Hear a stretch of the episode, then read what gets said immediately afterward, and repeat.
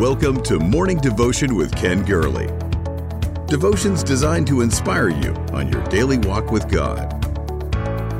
Here's your host, Ken Gurley. Hey, good morning, everybody. Welcome. Welcome to Morning Devotion, and what an amazing time we're going to have here today.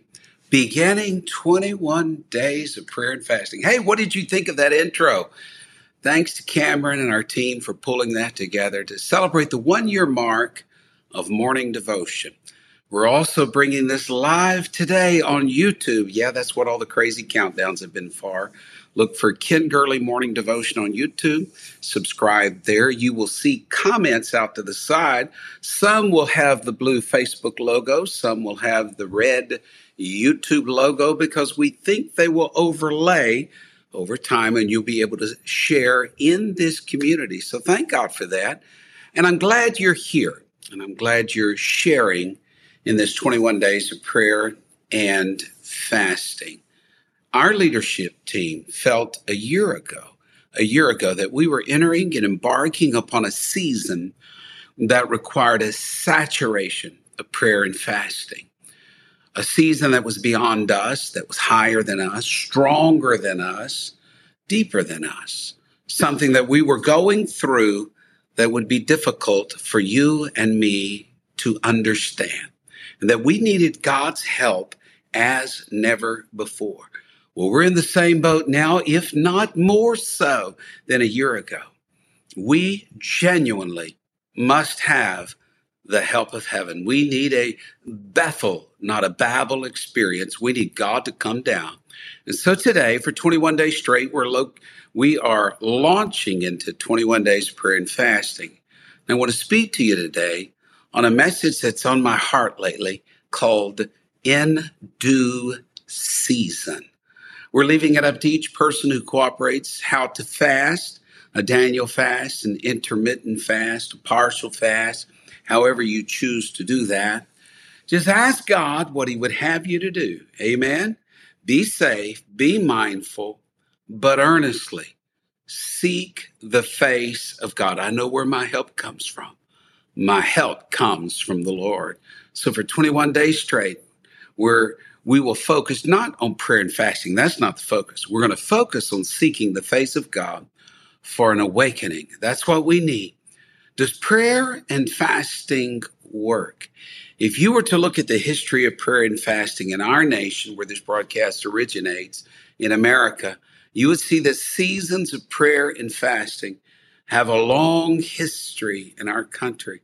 From the early days, colonists would pray through attacks and famines and droughts and any adversity that came against them. It was Edward Winslow who described It one day, he, he said it like this: drought and the like considerations move not only of a good man privately to enter into the examination with his own state between God and his conscience, and so to humiliation before him, but also to humble ourselves together before the Lord by fasting and prayer. We join in that tradition, and we join in one far older than that, that a season of turning our souls to the only wise God, the God who knows all, the God who is able. Amen. In fact, this is what I feel impressed to do in these twenty-one days. I feel, I feel impressed that we've heard enough of what man has to say. The talking heads have said enough. Man's perspective, politics, hate speech, conspiracy theories, politically slanted speech. We've heard enough. We need to set our face like a flint toward heaven, and we need to see his face. We need God in the mix. We need a touch that only heaven can bring.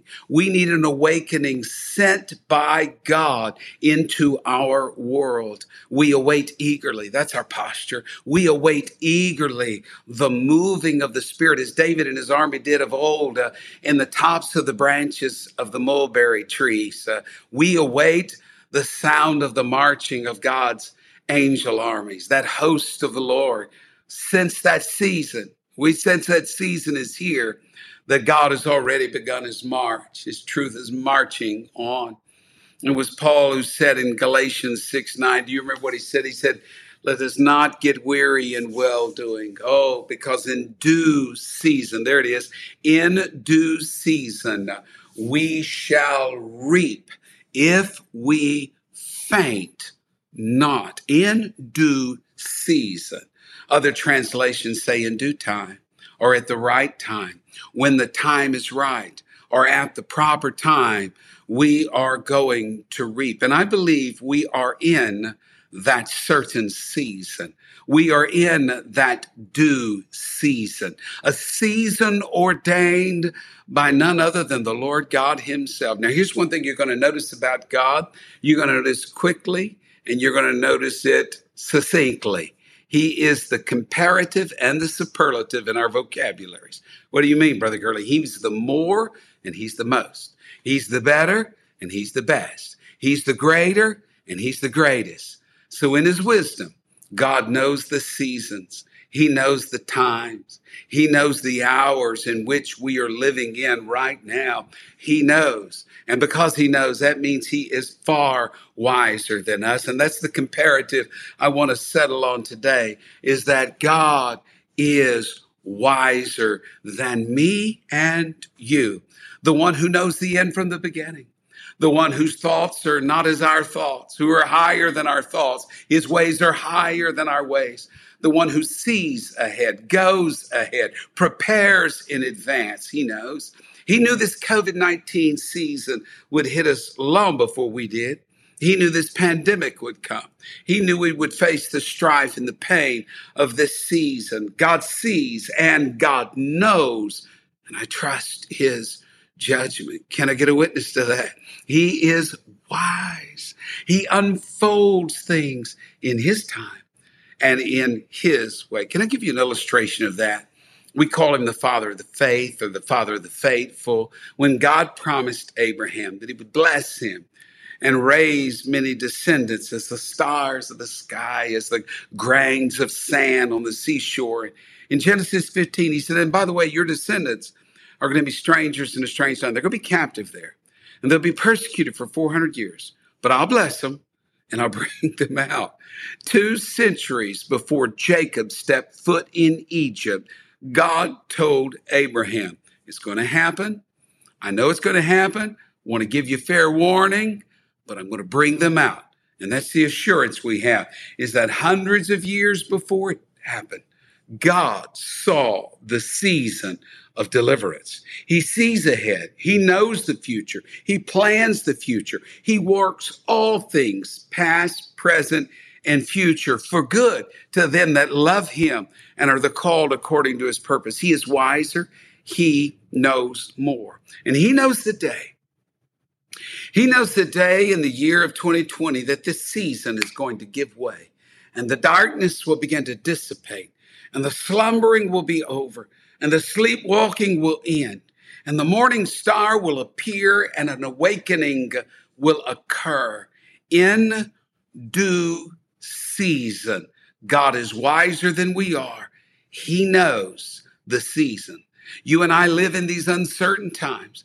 We know we're living in the season where people's hearts are failing for fear. People have given up on so many institutions for the answer, and they're looking to people of faith as never before.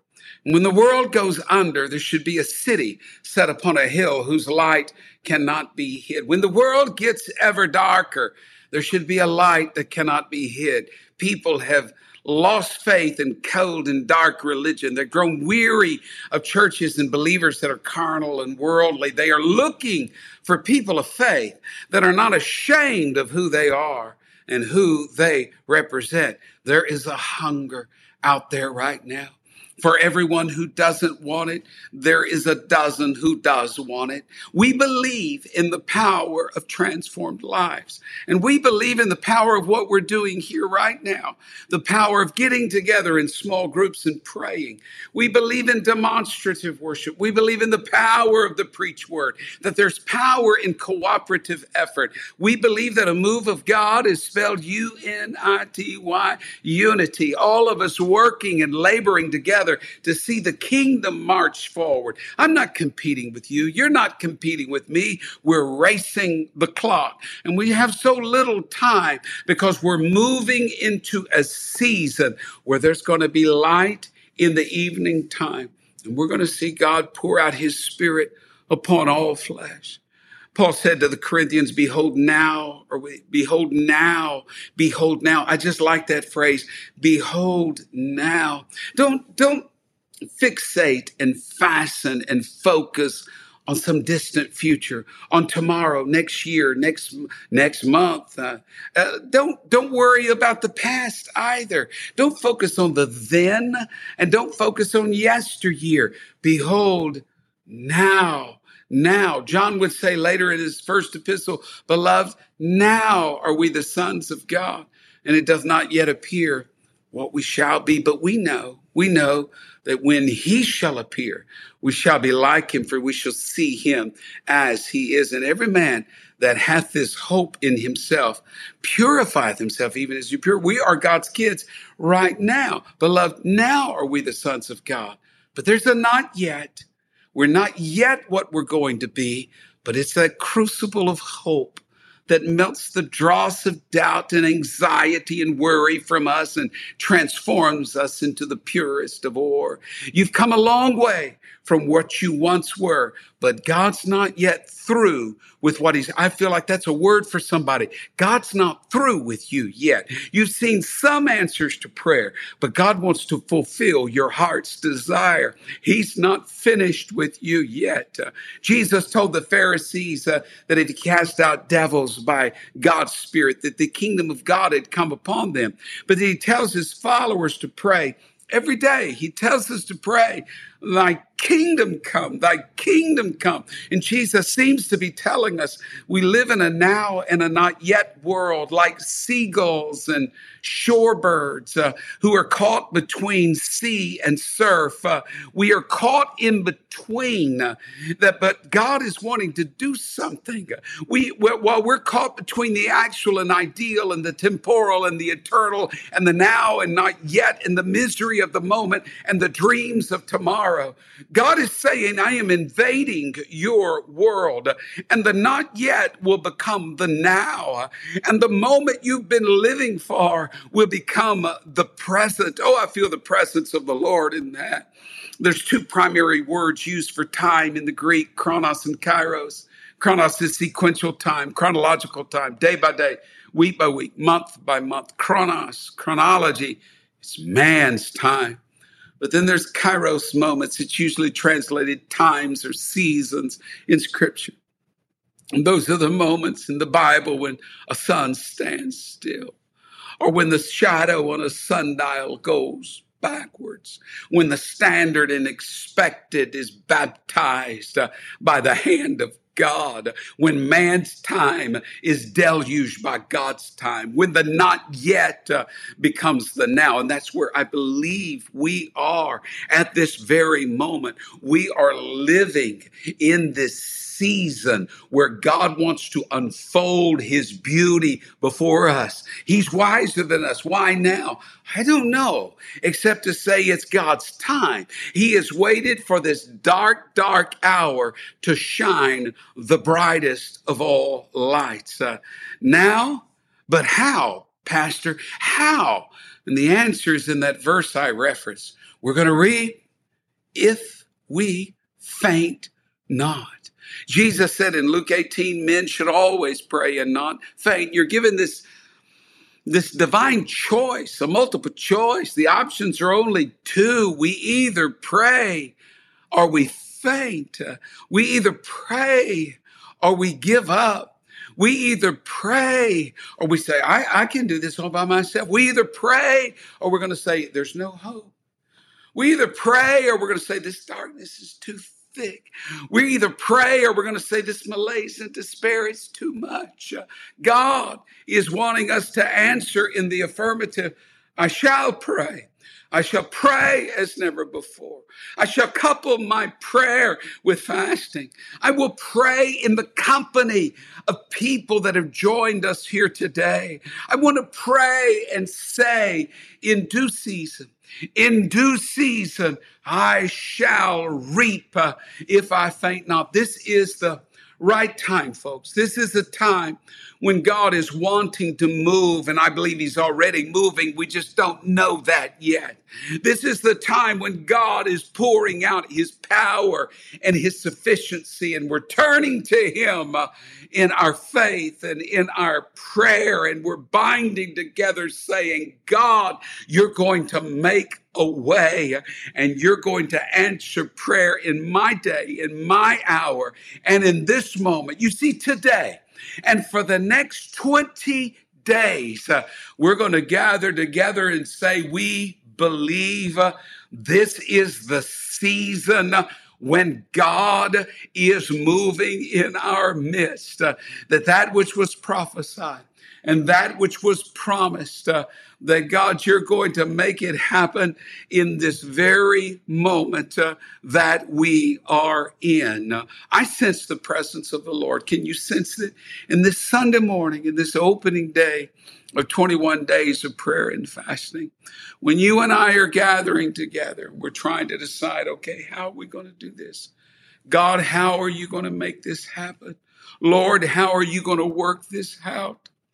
God, how are you going to resolve the deep fractures in our world and the sicknesses, God, and the depression and the hurt and the anguish uh, that is happening right now? And I believe God is saying, here is the answer. If you will pray and if you will faint not, in due season, you shall reap. You're going to see the answers to your prayers. You're going to see God do something amazing in your midst. Thank you for being a part of this. Would you take a moment? Leave your prayer requests out to the side. Circle back. And let's bind together in prayer as we begin twenty-one days of prayer and fasting. Thank you for being a part of this. God bless you.